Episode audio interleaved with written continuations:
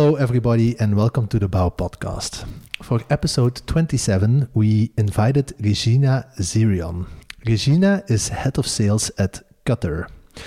She was born and raised in Mexico, where she studied and worked until she moved to Amsterdam in 2018. She worked for Uber from 2016, first in Mexico City, and from 2018 onwards in Amsterdam until she left the company in 2021 to join Cutr. Cutr is a Dutch company that was founded in 2021. And at Cutr, experts from two worlds come together software engineering and woodworking. As a team, they work on the latest technology to make custom woodworking faster, easier, and cheaper. People can upload their designs on the Cutr website and will receive an offer in a maximum of 12 hours. I am very curious today to hear more about Regina's activities and, of course, uh, uh, about Cutr's activities. So let's directly dive into it. Welcome, Regina. How are you doing today? Thank you. Thanks for that um, lovely introduction. I'm doing well. How are you, Ben? Uh, also, very well. Yeah. Um, it's better weather than yesterday, so that's quite nice uh, during autumn in Belgium. Um, Regina, I think maybe uh, to start at the very logical beginning, can you maybe explain a little bit more, um, yeah, Cutr itself and how you ended up at Cutr? For sure. I can start at the very beginning and tell you a little bit about where Cutr started and why it was founded. Um, and then from there, I can tell you a little bit about my story um, when I joined. So, Cutr initially um, was the brainchild of three co founders. Um, Rodney is one of them. He comes from the woodworking industry. He had his um, joinery workshop for about 10 years, um, grew to a 20 people team. Uh, and so had that experience going and sort of understood the market and understood the pain points and the difficulties of the market. Second was Oscar, who comes from uh, Uber as well. He had sort of the tech and um, marketplace business model in his experience. And the third is Jasper. And Jasper has a super interesting background in advertising, but also loves to code in his free time and has loved to do this for a really long time. And so the three of them came together uh, about two and a half years ago, or maybe even three years now, and decided that this was an opportunity where it would make sense to build a business and they founded it in 2021. And we launched um, our public website, if you will, uh, end of that year, almost beginning of 2022. And I had met Oscar back at Uber, and I was looking to take my next step after, um, yeah, a little bit over five years at Uber. And I basically started com- conversations with him. And in 2021, I hopped over and joined the team. At that point, we were five people um, two software engineers and three co founders. And yeah, now we're a team of 30. So it's been loads of learnings. I had never really worked anywhere close to the wood industry before then. Um, but it's been really interesting, a really interesting journey to take my learnings from the marketplace um, and tech industry into into wood, which is yeah something really new for me.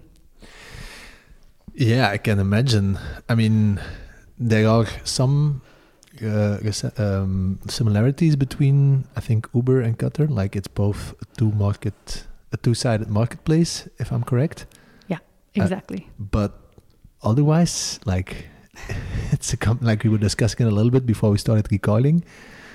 Yeah, the construction industry and maybe specifically the wood cutting industry, it's a completely different ball game, right? Definitely not related to the transport or the uh, food delivery business at all. But you are right. There is um, definitely some something similar in in our marketplace model. Um, we do see ourselves as um, supply and demand coming together um, through technology. So we are a software enabled marketplace um, that's playing in the wood industry, and we're, as far as we know, um, one of the first, if not the first, to be able uh, to do that and to try and uh, and bring that new market um, model into the industry. And why did Oscar and uh, Jasper and what was it? Rodney. Rodney. What? Why did the guys think that that was a valuable thing to do? I mean, I I know Oscar, so uh, um, uh, he explained it once to me, but I think it's very interesting to to explain to the audience as well. Like, why did they get ex- got excited about? Yeah, uh, going behind this opportunity in the in the wood uh, working uh, industry. Yeah, it's a great question. Um, so one of the key uh, triggers for when uh, we identify something to be a good business is probably when there's loads of inefficiencies and loads of problems to solve.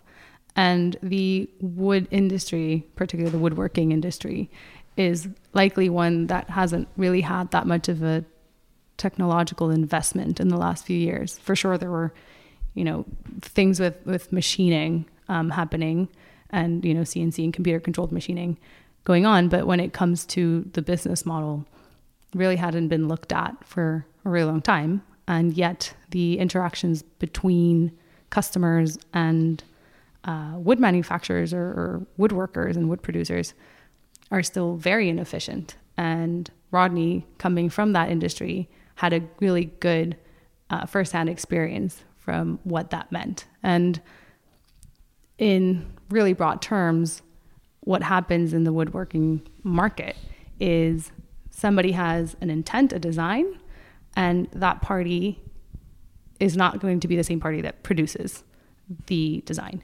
So there's several layers that that exist between the designer or the person that ideates a design and the person that's building it. And normally in those layers, there's loads of miscommunication, um, loads of errors or misdetails, uh, loads of back and forth. Uh, people change their minds. People forget to give all the details, and deadlines change, and and um, budgets also change. So having um, tech try and help make those interactions easier is really where the opportunity was spotted. And so what we're trying to build is software and technology to help bring those two languages together.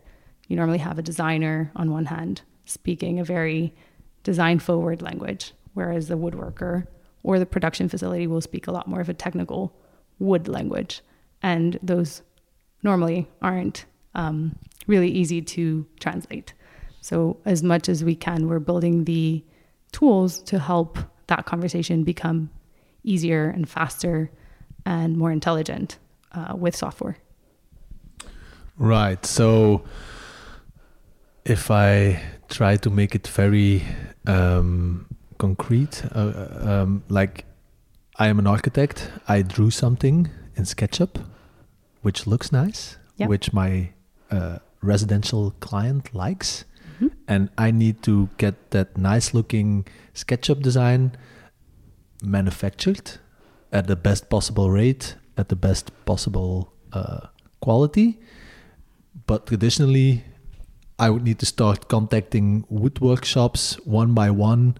Um, I have no idea whether, whether they have this capacity, the space to manufacture this, even if they have the capability to manufacture this. And I don't even know what a good price is because it's not my main job to know what the right price is for custom cabinets.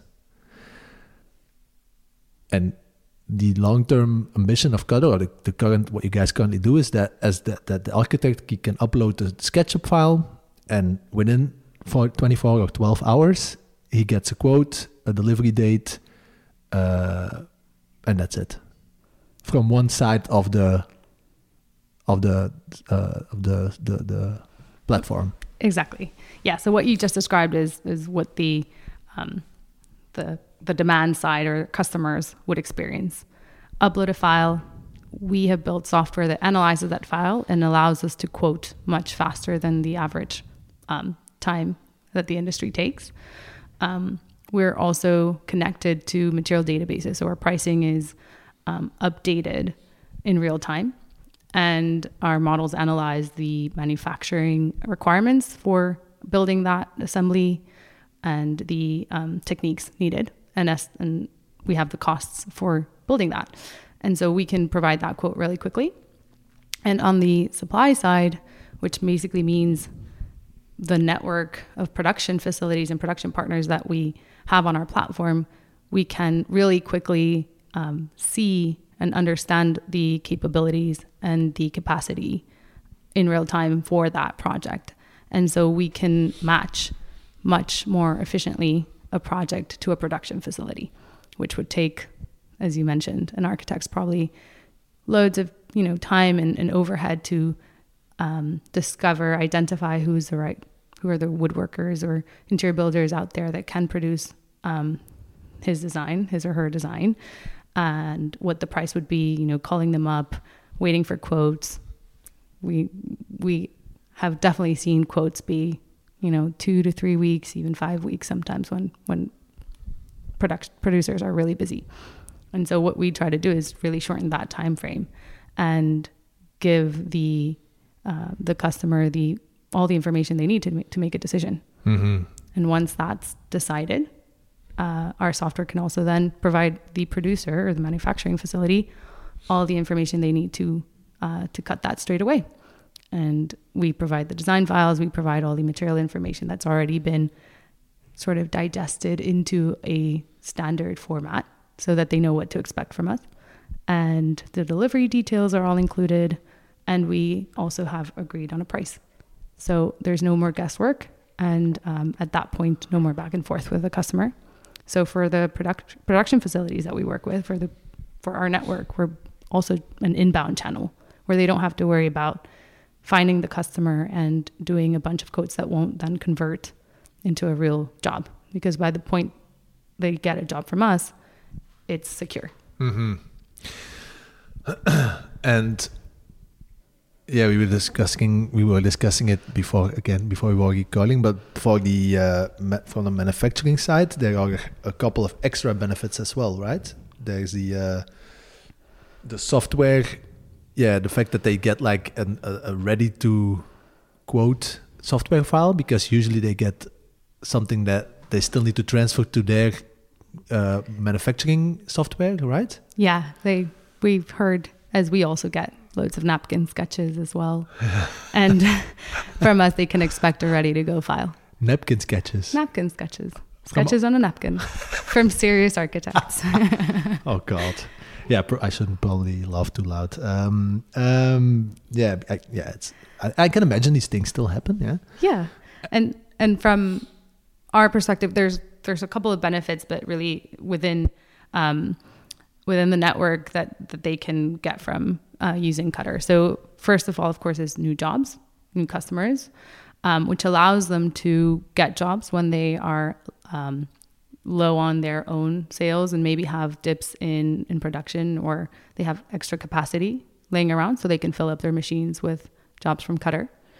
Um, they also have access to our tools. So we've developed our tools in the framework of a two-sided marketplace to make that that transaction more efficient. But what we're seeing is a lot of the uh, producers that we work with actually really like the tools that we've developed for ourselves and are starting to want to use them for their own um, facilities, for their own companies, be that our quoting software or our um, project management tracking um, or payments and, and credit facilities as well. And the the third one I'd add is also a lot of the times we're seeing is that our producers become our customers when they are um, low on capacity and they have too much work. So they don't want to lose their customers and they don't want to um, have to delay a deadline, but they may not have the right um, capacity at that moment, or maybe they don't have the right machines to produce a certain type of job. And so they come to us as a customer in that case and sort of let the Cutr network also do work for them.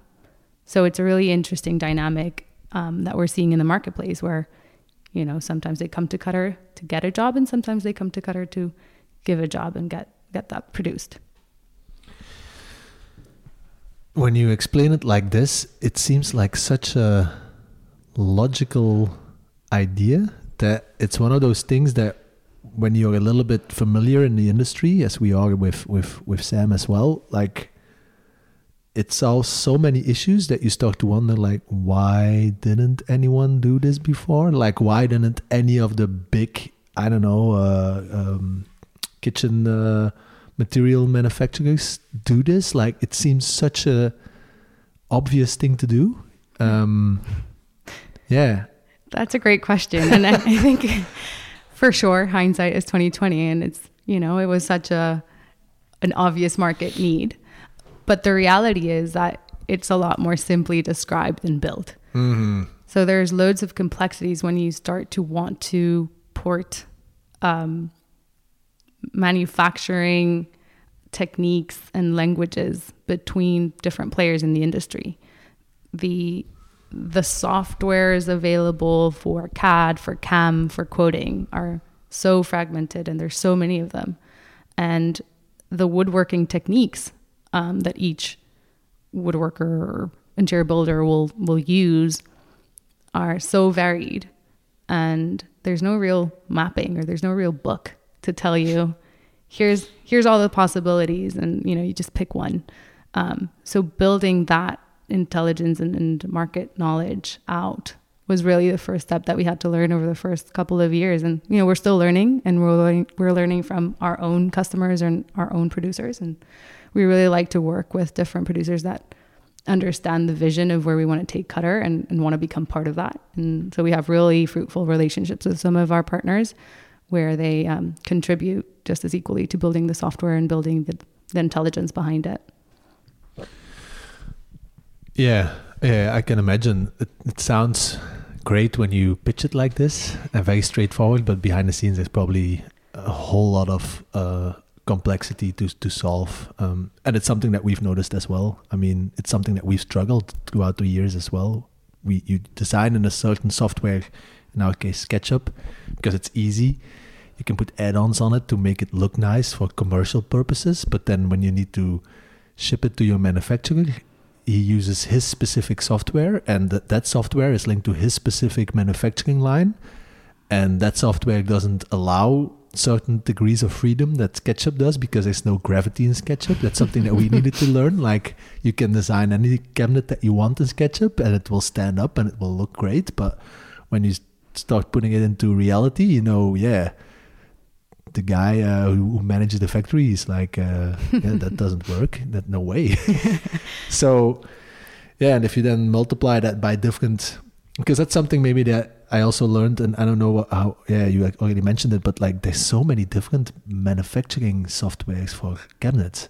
So many. Like, how did that happen? Like, in architectural in an architectural sense, like for an architect, you have like two or three big ones now. What is it? Autodesk, Revit. Uh, they they all design in like three different software packages, but cabinet manufacturers, what happened there? There's like thousands, like small little softwares made by Belgian Super family fun. businesses. Like that's what our that's what our manufacturing party works with. That you like but huh? There's no like big multinational who is doing this?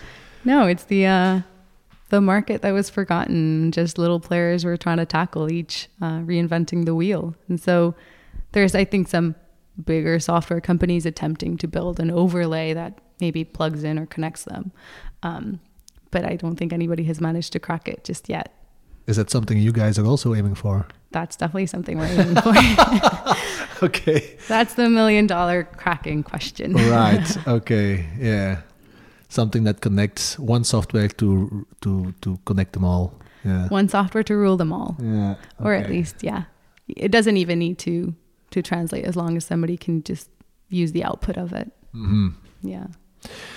And is the experience that you had with Uber, which I can um, imagine, yeah, you were there from 2018 till 2021. 21, yeah. Right.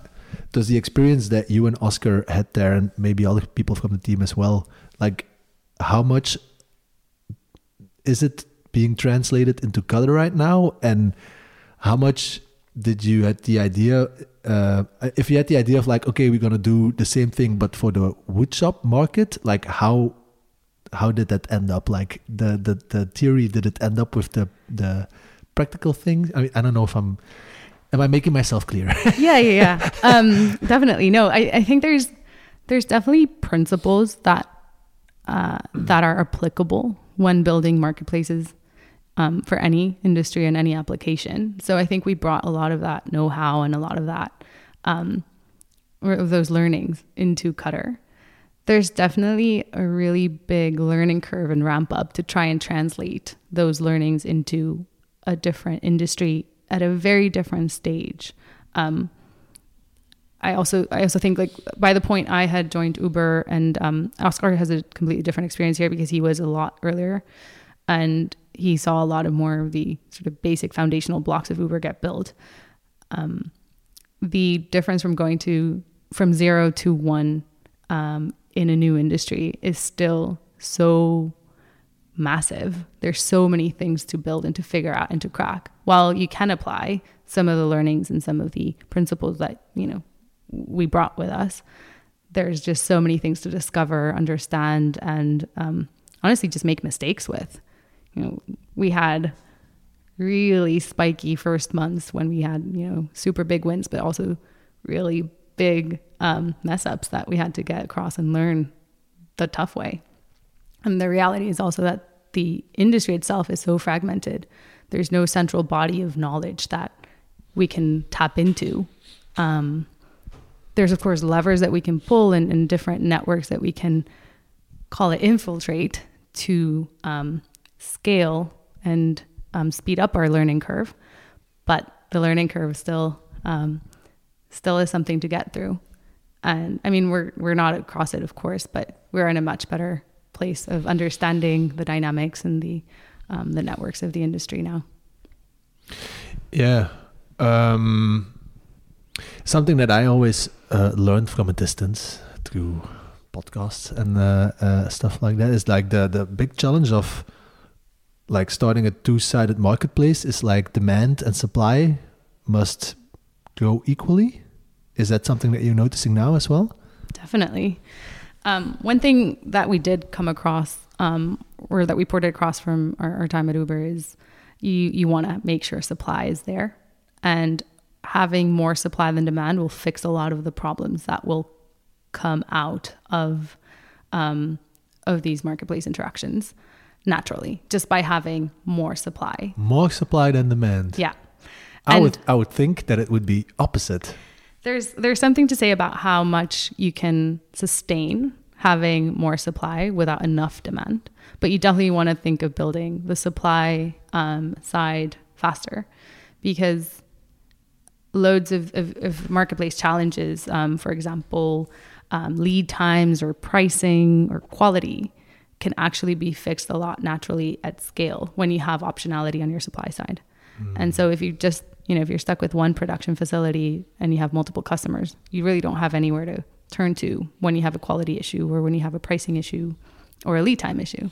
But the more um, supply that you have, you can actually correct those marketplace issues a lot more um, naturally.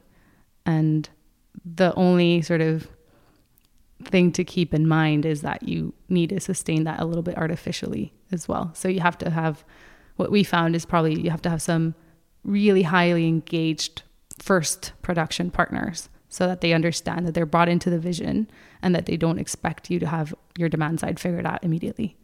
Okay, right, yeah. So you set up the first manufacturing parties, but you say, look, you are the first. Yeah. And demand will come. Yeah. L- let us know how you would like that demand to come in this case. Like, what's the best way we can deliver the demand to you? And then go from there. Yeah and our, our first manufacturing partners and our, we call them production partners at Cutr um, our first production partners really were key to us um, developing the right tools and the right understanding of the market. Because even if rodney indeed came from the industry he has the viewpoint of one single production facility. And what we've learned is that facilities with you know 500 meters distance between each other will do things completely differently. And there is not one book that tells you all the different possibilities and this knowledge isn't really shared anywhere. So that's also one thing that we want to make sure that we build into our software is the intelligence of you know best practices and um, optimization of woodworking. Mm-hmm. was there also like an uh, an environment environmental uh, um, idea behind starting Cutr? Like working with wood, is it something that or scaling the, the the the amount of manufacturing that happens in wood? Is it something where you see environmental benefits in? A hundred percent. That is or has been and, and is one of our sort of main north stars is to eventually um, increase the size of the pie of the wood market because where we want to get to is a place where more um, often than not people choose wood over other less sustainable materials and the way to get there is to make wood cheaper faster and more efficient for everybody involved and i think at least personally success for Cutr would be the day where actually wood is preferred over other materials. And that has been one of the sort of goalposts. And of course, we believe we can create a lot of impact in that area at scale. It's, of course, really hard to say, you know, with two years of operations, this is how much impact we've already had. But um, as we scale and become a more active player in the marketplace and um, start to understand what those transactions in woodworking are, then we can uh, make those more efficient and build the right products to make those more efficient. And so that sort of grows the the industry. But we do believe, I mean, wood is the only um, material you can plant and, and regrow. It's carbon carbon trapping and yeah, regrowable. So we definitely think wood is the future and we want to make sure that we're giving it enough love and attention as an industry um, to make that a reality. Of course, governments and different players have um, their heads in the right place because loads of regulations are moving in that direction, which is awesome to see. Um, and one thing we want to do is be able to facilitate that transition with technology, with data, um, and and helping all players in the industry be more efficient to reach those really ambitious goals. yeah, I mean, uh, I think it's a very a, positive goal, uh, very great ambition, and also when you extrapolate it far enough, I think it it ends up in, as you say, making these manufacturing parties more efficient, and efficiency translates to lower prices, right? Uh, not necessarily lower margins, but lower prices, which indeed makes it more yeah. accessible to the market because that's something that I usually hear hear when it's when it's yeah, not necessarily when we sell our solution, um, but when it's about building in wood, for example, that they always say, yeah, it's great, but it's more expensive. Like that's one of the main arguments I hear developers saying quite often. And yeah, you're not yet building entire buildings, or are you? Right? Not yet. Not, not yet. yet. Okay, let's not run uh, run ahead. But I can imagine that if you extrapolate this vision, that's where it's going to go to. Definitely. Yeah. So, um, Oscar puts it really, um, neatly. CEO. Oscar, CEO yeah. and co-founder. He, he puts it very well when he explains the way that we're, um, learning to walk before we run by building product and software and, and, playing in the last sort of bits of the supply chain um, with lower risk projects. So if we um, if we're building software and we're building this marketplace in a transaction that's worth, you know, maybe some thousands of euro or maybe a hundred thousand euro, that's still if we make any type of mistake because we want to iterate and we want to move very quickly, um, that's still less risky than making a mistake of building the wrong thing for a building. Um, so we definitely want to crack first um, the smaller um, types of projects in the wood industry and call that interiors or standalone furniture.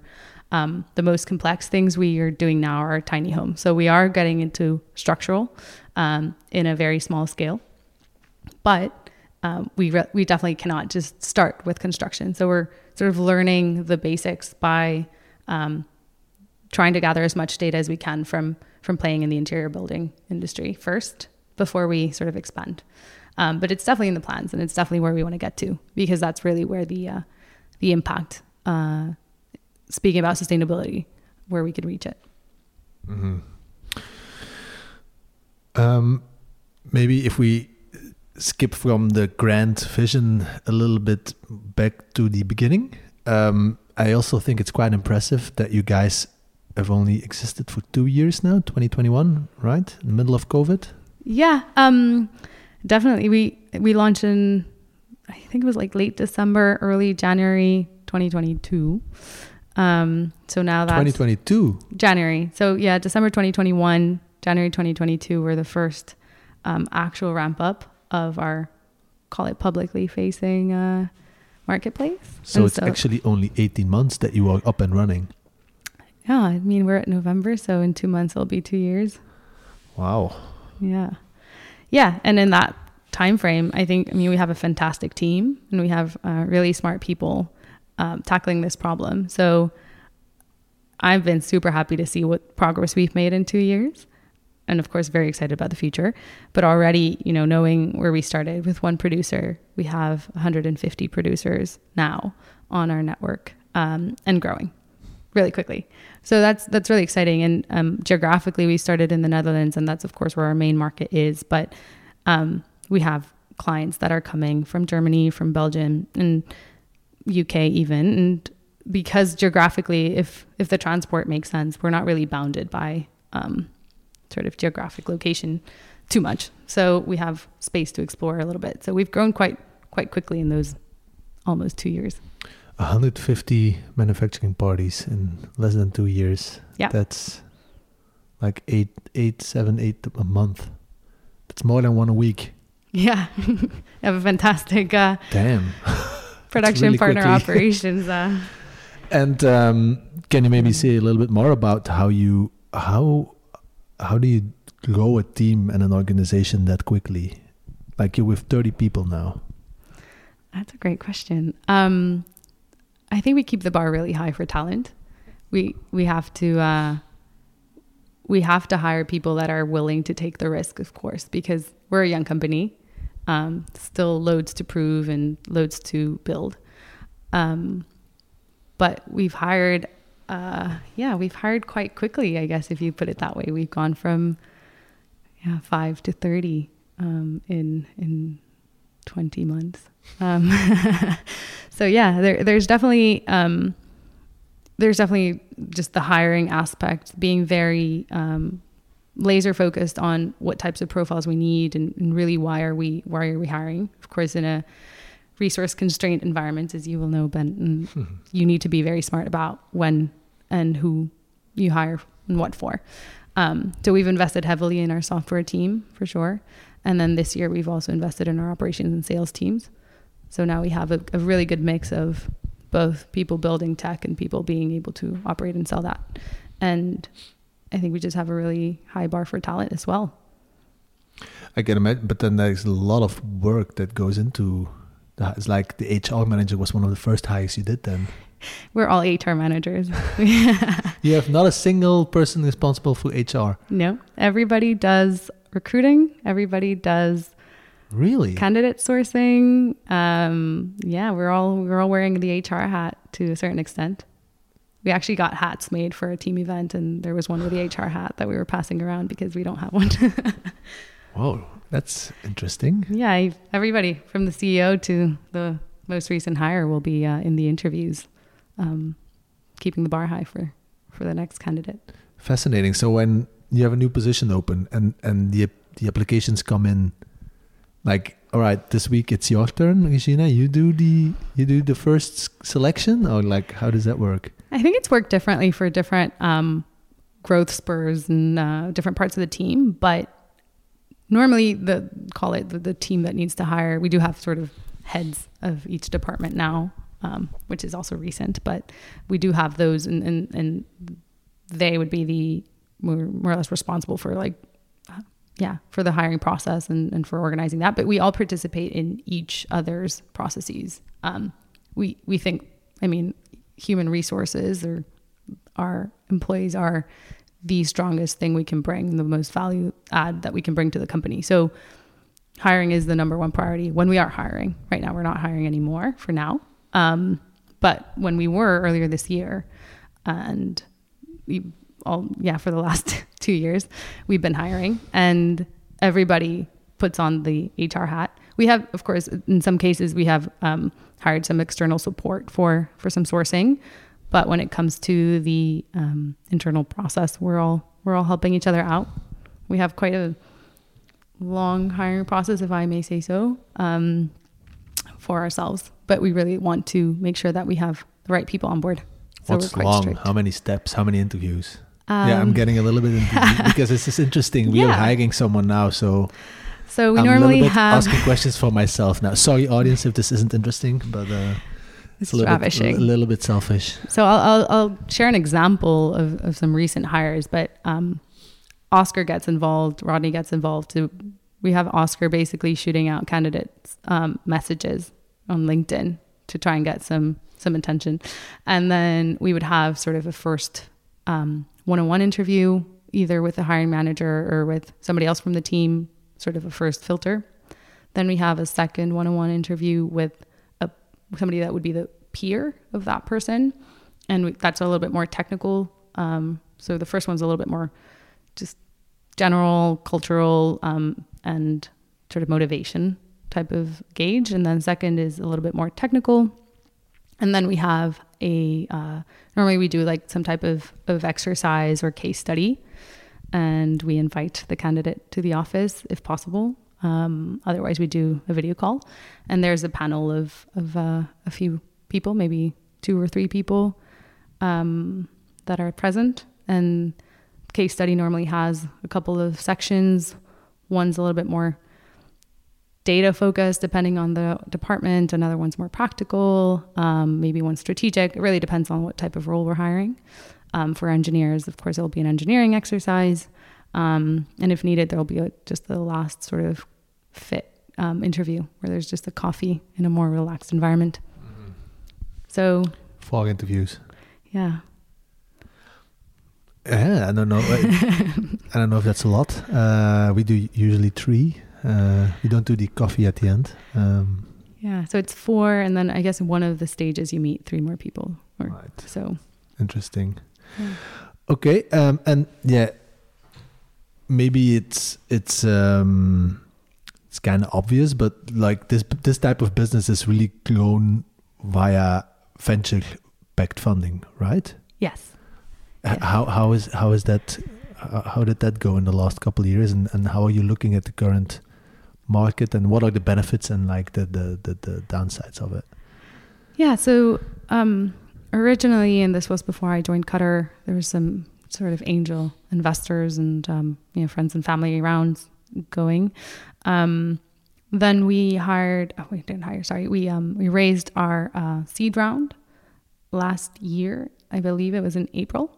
And this was um, a process that actually started probably since January. So we had actually just really launched, but luckily we were able to show some revenue even, you know, the moment we, we, we started, we were already revenue generating. So those conversations were a little bit easier. And um, of course, dipping into like the network of, of the co-founders and um, the connections that we had, we were able to raise VC money from um, three different parties so that's VC money for a seed round. Yep. And on average, these type of seed rounds in the US are like anywhere between two to five million. Yep. And that's the same here when you do it in Europe. Well, we raised our, our uh, main investor for their seed round was from the US. Okay. Secondary yeah. were from UK and Germany.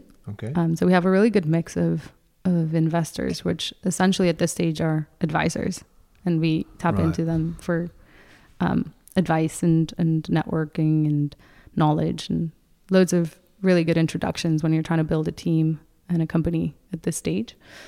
Um, and so that was luckily before um, the tech market and the, mm-hmm. the cash availability in the tech market went to where it went last year. And um, luckily as well, now we're seeing that start to become a little bit more liquid, more, yeah, I think it's going to be much better now than wanting to have raised maybe six months ago. Mm-hmm. Um, but we're looking to raise our Series A around end of this year or beginning of next, and that's where we're at. We're uh, yeah. So the seat in early 2021. 2022. 2022, right, yeah. right. You launched the software, and then the okay. Yeah. And then that gives you two years, rough, roughly two years of runway. Yeah. Yeah. Yeah. Exactly. Roughly. Yeah. Exciting. Yeah, really exciting. Because And- with this type of business, like there's never enough revenue in those early years to like, yeah, have 30 people on payroll. to, No. yeah. definitely uh definitely not bottom line profitable just Yeah. yet um not self-sustaining but Yeah. we on our on our way Um, yeah. ideally we we would have a option to do that Mhm. um pretty soon if we needed but we of course want to invest in, in growth and so we are looking to raise a a series a hmm Yeah, it's fascinating. It's more the American model. I think in the Netherlands you see it more as well, but it's yeah yeah. You notice that you guys come from a company like Uber because doing something like how you guys are doing it, doing it in Belgium, doing it in Flanders. It's I'm not saying it's impossible, but I think it's so much And more harder. difficult if you don't have access to those yeah American and maybe even UK capital markets. Yeah. Um, I think it's um also given our business model and, and the software Yeah. company behind Yeah, it, it allows us to do that. And we also went through Y Combinator um, that last year, so that of course. that sort of paves a really nice path to have these conversations for sure. But it is it is more of the um, traditionally American. Uh, Maybe explain that to the audience because I'm not sure if everyone knows how big of a deal Why? that is. Y Combinator. That's like uh, Harvard for you for startups, right? It's like Harvard for startups, sure. And I think that um, this was the co-founders applying um, in 2021. So yeah, even before I joined, but they I think they got rejected once before they got accepted. I'll have to confirm that before we put this into the podcast, but um, I'm pretty sure Doesn't really matter, right? they got rejected the first time, and then the second time they uh, they got in. And this was the winter batch of 2022, so that's January through March, and um, Only two months, three, I think. three months, Yeah. January, February, March. Wow. I'm pretty Okay. sure it was only three months. Um, really, really intensive for the co-founders. It's a, it's a co-founder program. So basically, um, it's a little. I think Y Combinator has a different way of explaining it, but I still think the simplest way of putting it is a boot camp um, for startups.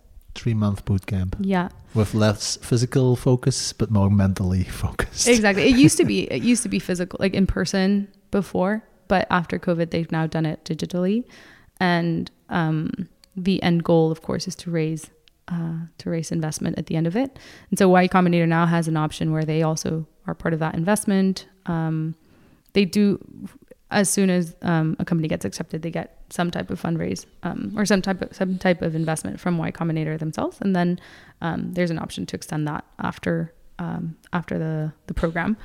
Um, and so it's yeah, it's a three month program where the company gets to meet or the co-founders get to meet uh, a bunch of different companies and uh, in the same stage, and I think they get assigned a, an advisor or some type of coach from from Y Combinator to um, to guide them and to advise them through that.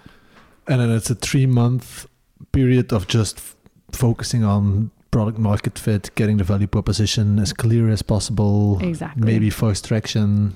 Exactly. Yeah. Yeah. It's a little bit of everything to just make sure that you arrive to that pitch day with uh, all of the questions uh, answered beforehand. And there's also a small financial. There's a small financial Yeah. yeah, investment from Y Combinator. Um, I think it's somewhere 100 or 200,000 um, US dollars. And uh, yeah, I, but I think more than than the financial incentive, it's it's the sort of network and the the weight of the name that that carries um, for a future round for sure. Yeah, I can imagine. Sort of opens the door and guarantees a, an audience.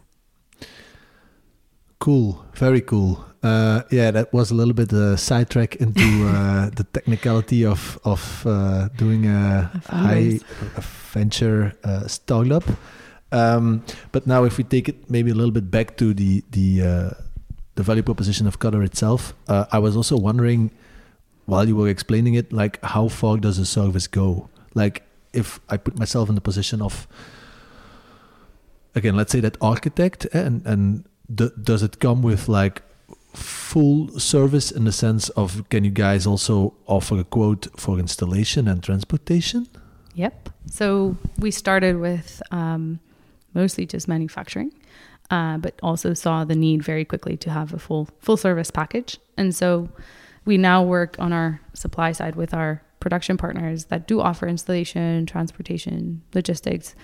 We've tried a bit of drop shipping as well. There's some clients that we do that for, um, basically holding stock and shipping that out to their end customers when they need it. You hold stock.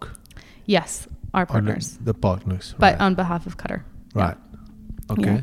So I think putting it simply, we can do, you know, simple production of shapes and we can ship it on pallets, or we can do um, production, uh, installation, or assembly and installation of uh, full fit outs. Not call that interiors, um, sometimes exterior fit outs as well, and um, product making. So be that furniture or just products that have loads of wood in them, and um, you can call it retail products as well. So, in the best possible case, I have my design, I upload it on the platform, I get a quote, I accept the quote, and two weeks later, it's delivered at the site and installed. And the only contact or the only organization I have contact with is Cutr. Yes, if that's um if that's what the customer wants and is possible, then that's how we we work. But yeah, you put it correctly. So the customer in this case could be an architect, an interior designer, um, a product designer, or a company um, that needs wooden products comes to the platform. They uh, can upload a design in 2D, 3D. We also take napkin sketches and. Uh, We've built a software that can analyze. Um, a napkin. we don't analyze the napkin just yet, but we're working on it. We're working on it. We're experimenting with some AI uh, translations of drawings now.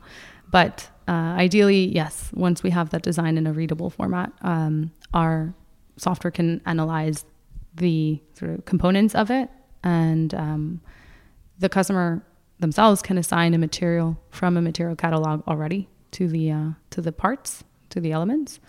Or you know there's also a sales a friendly sales team uh, waiting to help out if needed. But um, the more information that we gather from the customer up front the faster that we can turn around a quote. Uh, we have just launched our uh, instant quote estimates as well. So for um, simpler files or i guess one um, one file types of orders with um, built-in 3d uh, we can already give a pretty accurate quote estimate up front so that customers get an idea of what they're going to need to pay. Um, if they if that sounds good, we can then prepare a binding quote for them after that. And they just indicate what type of services they want along with it, be that um, pre-assembly or installation or simply just delivery and flat pack so we can adjust and adapt to the customer's needs. Of course, if it's going to be sort of a longer run project with uh, drop shipping services, we're definitely more than keen to discuss that and, and come up with a solution that works for everybody. Um, and once we prepare a quote and it's ready to go, then we'll uh, we'll hand that off to the best producer in our network for that particular lead time, uh, material, specialty, technique, etc. And so we have that map built into the software, so we can d- really quickly just match those orders to the right producers. Um, of course, we work with customers that have different needs and different requirements, and we definitely can adjust um, to each, you know, to each customer and personalize a little bit what services we offer um, to make sure that they're comfortable uh, putting it up. But yeah, what what other you know sort of side um, side models we can bring is we can also just do RFQs on behalf of the customer. So sometimes our customers come with RFQs. requests for quotation. So customers maybe need to present three different options, and we can help them with that already. So we can um, sort of flip the model around a little bit and present first three pricings, and then with the customer choose which is the best match. And that's also sometimes a requirement in bigger cus- uh, companies for, for example, purchasing departments, and they need to see three different quotations from three different producers, and we can sort that out from a single place. And does the customer have any direct contact with the manufacturer? Or, It depends. okay. It depends. It really depends on the complexity of the project and and how like yeah how long standing the relationships will be. Um, we at some points do have to have a three way conversation. We all bring to welcome to the table. We discuss details and you know we set up a a partnership in that way.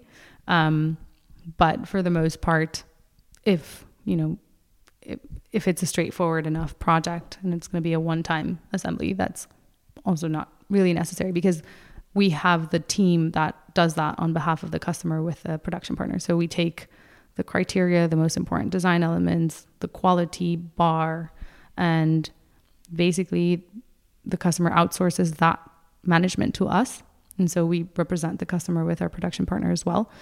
In that way, we can do the quality assurance. Um, we make sure that the tracking and you know, that the project management is is done. So we have a team of of people in house to do that. Um, that's the operations team. Mm-hmm. And so we do that on behalf of the customers once the customers are happy and confident that, uh, yeah, we can go forward. Mm-hmm. Okay. Um, I think looking at the time, we are approaching um, uh, the end of uh, of this first uh, uh session of uh, of uh, of the podcast. Um, but as you probably know, at the end we always have a little bit the tendency to ask a couple more personal and somewhat random questions. Yeah. Um, and maybe that's a fun way to to close off this first this first edition. Um, a fun one that we usually ask is if you could have drinks with anybody, dead or alive. Annoying flying little thing. Um, if you could have drinks with anybody dead or alive, anyone that comes to mind. That was a hard one. Um, I think I'd I'd want to have drinks with Oprah. Oprah Winfrey. Okay. I just find her so fascinating, not just, you know, her success story um, in general, but her vision, her ability to see um, you know, she was already famous and probably very rich, but she was like, no, let's take it one step further and just make you know the generations after me also very well off. Um, and and as a businesswoman, I think she's just admirable. So I'd love to uh, to have a little chat with her. I only know Oprah, but but I think it's more uh, first of all uh, a, a, woman thing, right? Yes. Yeah. and secondly, it's more an American thing. I never think she became that big in Europe. That's probably true. That's probably true. I mean, being from Mexico, we're quite exposed to sort of the U.S. pop yeah. culture, and so that's where my I know her from like she had that talk show and then she had a book club, and she did like a couple of great acting, uh, like a couple of great movies, like The Color Purple. Isn't that with Oprah? No, is it? I don't know. I'd have to check. Yeah. I what I admire her is she she had her talk um her talk show, but then she took it one step further and now has a network. So it's not just you know being there's part a network. of there's an Oprah network. There's an Oprah network. Yeah. Okay. Wow. And so it's just one step further than, you know. And does she still come best. on the network now? I don't I'm not sure. We don't get uh, that network in in it's just the a whole day of, of, of talk shows and interview and Oprah types of programs. Yeah, and like as a producer, I think she just you know she saw the opportunity and just decided to take it into her own hands. You know, she didn't just want to be part of the system, mm-hmm. which is great. Yeah, absolutely. It's very cool. And I think she's also a shareholder of Weight Watchers and some other ventures. So, yeah, great wow. businesswoman. Yeah, absolutely. Um, I think Weight Watchers is Belgian. What? Yeah, I'm not sure. I need to double check this, or like uh, we can put it in the show notes whether it's true or not. But I'm, I think the main shareholder of Weight Watchers is Belgian. Uh, but up till recently, I think he sold it. Wow. Yeah, I'm not sure. We will double check. Um, okay, um, if you would had uh, if you would had to do a job that has nothing to do with what you're doing right now, what would you be doing? That's an easy one. Okay. I'd be a sommelier. Oh, wines? Yeah. Yes, wines. Okay. Why wines? It's something that just has been in my family for forever. Like my dad would always just be super interested in wines and would just educate us on wine all the time. Any family vacation would have to have a visit to a winery, which is an interesting one. But re- more recently, I think it's been one of those topics where my dad and I have had a lot of things in common and have like found a really interesting way of uh, connecting. And I'm actually doing a, a, course to become a sommelier. So wow. hopefully in the future that won't be a what would you be question. It would just how's it going question. Very cool. Any specific uh, bottles that you can recommend to the audience? Ooh, that's a difficult one. Um, one bottle, if uh, for European listeners, would be easier to find. It's a Spanish wine called Cair, C A I R. Um, they have, I think, like three labels at least available in the Netherlands that I can find. But um, I visited the winery with with my dad actually.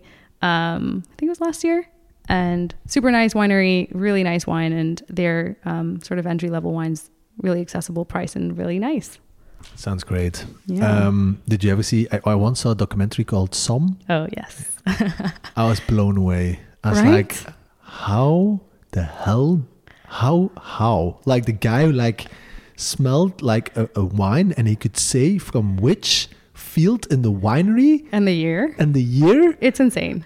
Like yeah, the sun was more on this side of the mountain, so it's probably from like acre one B where this is bottle is. And I was like, These guys are crazy. what is It's is so- this? Is this a thing? Is it something humans can do? I was like blown away. Yeah. It definitely is. It's very inspiring. I don't think I'd ever get to that level. My nose is not that refined, but you basically, I don't know, this is a really long winded answer, but you have five levels of um, sommelier, and you actually have two schools. You have the American school and the the UK school. Maybe there's more, um, but there's five levels, and there's only a handful of people that had made it to the fifth, including the guy in the um, these guys in the, in the documentary made it to the fifth level. So I'm currently going to level three.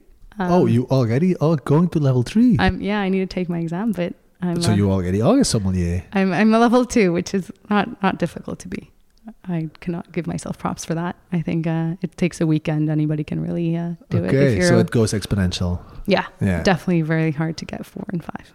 Okay. Impossible to get five. Is, is four an ambition? Four, uh, you know, I think I'll I'll be happy with three and maybe dedicating to teach two. That's probably my ambition for now, but we'll see. Let's first. Uh, How much study is three? Three is like a um, it's a three month course for yeah a few Full hours. time? No. no, no, no, a few Oh. hours a week. Um, like three theory hours and another couple hours of wine tasting. There's practical. That's the fun part. That's the fun part. Yeah. That's the fun part. I think for level two, you have to try about 40 wines, and for level three, you have to try closer to like 80 um, or more. But honestly, there's a lot of like calibration you have to do uh, with your palate to be able to do the exam, which is includes a tasting for level three. Okay, so it's on location as well. Yeah, you have to uh, go to like a certified wine school to take it. Yeah. Such a specific world, the wine world. It's a really specific world, but um, it's a hobby that I'm quite passionate about. And Seems that way. Yeah, it's Yeah. cool. yeah. Sometimes they also have like uh, these dramas, like that they sell certain bottles, then which aren't those type of bottles, and then There's another Mhm. documentary. Yeah. Yes. Yeah. I never saw that one, but I heard about it. Yeah, there's like um, fake wines being sold. Yeah. for- And then I sometimes think like, okay, but you know, how much of this entire like expensive wine thing is like ego and less Yeah. skill and because if something like that can happen, which Yeah. like yeah, we didn't explain it maybe well for the audience, but like counterfeit, counterfeit but like wine. a huge a huge amount. Yeah. Yeah, there's like huge counterfeit wine Yeah. operations and mafias, I'm sure. Um, but honestly, I, I mean, I just love wine, like understanding wine in a way where you can speak about what you like. And one of the things I think my dad told me and taught me, which is why we connect about, is you know just open that bottle because it's uh it's for enjoying. Mhm. So, but it's nice to be able to speak about what you like and be able to sort of guide people on what they like by understanding the world of wine Mhm. and winemaking. So, Very cool. Uh, and then maybe as a final one, uh, as we are really approaching the end now, uh, any book that you have ever can be recently, can be an older one that you've ever read that you would highly recommend to the audience. yeah, I just um I finished a book called Everyday Dharma. I think it's Suneel Gupta. And I've never heard of the word dharma before before this book, but the gist of it is um, loads of people think that you know you have to like find your life purpose and you're unhappy in your job and you need to quit and go do something completely different. And one example that it gives is there's this um, there's this woman working in a tech company as a product manager, you know, super successful. On the outside, you would think she'd be, you know, very happy, very um, content with her success, but she had always had this like little warm inside saying, ah, "You want to be a teacher," and normally people are like, I'm just going to quit everything and be a teacher. But Dharma speaks about the purpose in a way where you can find it every single day. And you don't necessarily need to change your entire career to understand what you like to do and what gives you a sense of purpose. And so this this woman ended up um, understanding that what she liked to do was to uh, help others grow and help others learn. And by actually just changing um, her role within that same company to a different program where she developed younger uh, employees and candidates, she was super happy because she was doing what gave her purpose. So it doesn't necessarily need to be, you know, just uplifting your life and changing your path completely, but you can find really moments of the day that you really enjoy and, and start to find your purpose through that and maybe do more of that. Right. Doesn't need to be eat, pray, love. No, you don't need. you don't need to quit everything and leave forever. and go to Italy and Bali and. Uh, yeah, exactly. Okay. To just finding those moments of the day, and I, Right. I I found that very helpful as a framework to think about. You know, what do you really enjoy doing? I think that's a beautiful way uh, or a beautiful place to uh, to end. Um, maybe Regina, if you have any last like call to actions to the audience, um, if there are any, I don't know, uh, people who have a big uh, wood manufacturing facility in their network, or people who buy uh, lots of cabinets, like what's the best way they can get into contact with Cutr? Yeah, anybody who needs anything made out of wood or who can make things out of wood, let's let's talk. Um, you can send me an email. Uh, we can put that in the in the notes, or uh, you can visit our, our website, cutr.com, c u t r. It used to be Cutr.ai, no? Used to be, uh, but Ah. apparently this industry has a thing for AI, which uh, we tested. It works best with .com. Actually, you can you can still use both, but it'll redirect you. All right, perfect. Um, yeah, and we have chat, phone, email, or just upload a, a design and you can get a quote. I think that's uh, it's very clear. if people want to get directly into contact with you, we will put your email in the show notes. And uh, for anyone interested to learn more about Cutr, indeed, just go to uh, cutr.com. All right, uh, Regina, thank you very much to be here today. Um, I found it a very interesting uh, uh, first conversation. I think what you are doing with Cutr is very um, necessary. I can speak from experience. we have been trying to uh, uh, solve it a little bit by necessity to get our product made, but I think there are uh, a lot of other parties and, and organizations who struggle with the challenges that you guys are trying to solve. And if you zoom out from the vision perspective, I think indeed the more things we can produce in wood instead of concrete and Yeah. metal is a is a is a little step closer to a, a more sustainable future. So uh, I think it's uh it's good work that you guys are doing, and uh, I wish you the best of luck. Thank you. And thank you for having me. This was fun. All right, thank you very much. Bye bye. Thanks for listening to the Bao podcast. If you enjoyed this conversation, make sure to subscribe to our channel. If you're interested in Bao Living in our Smart Adaptable Module or SAM, go check out our website baoliving.com.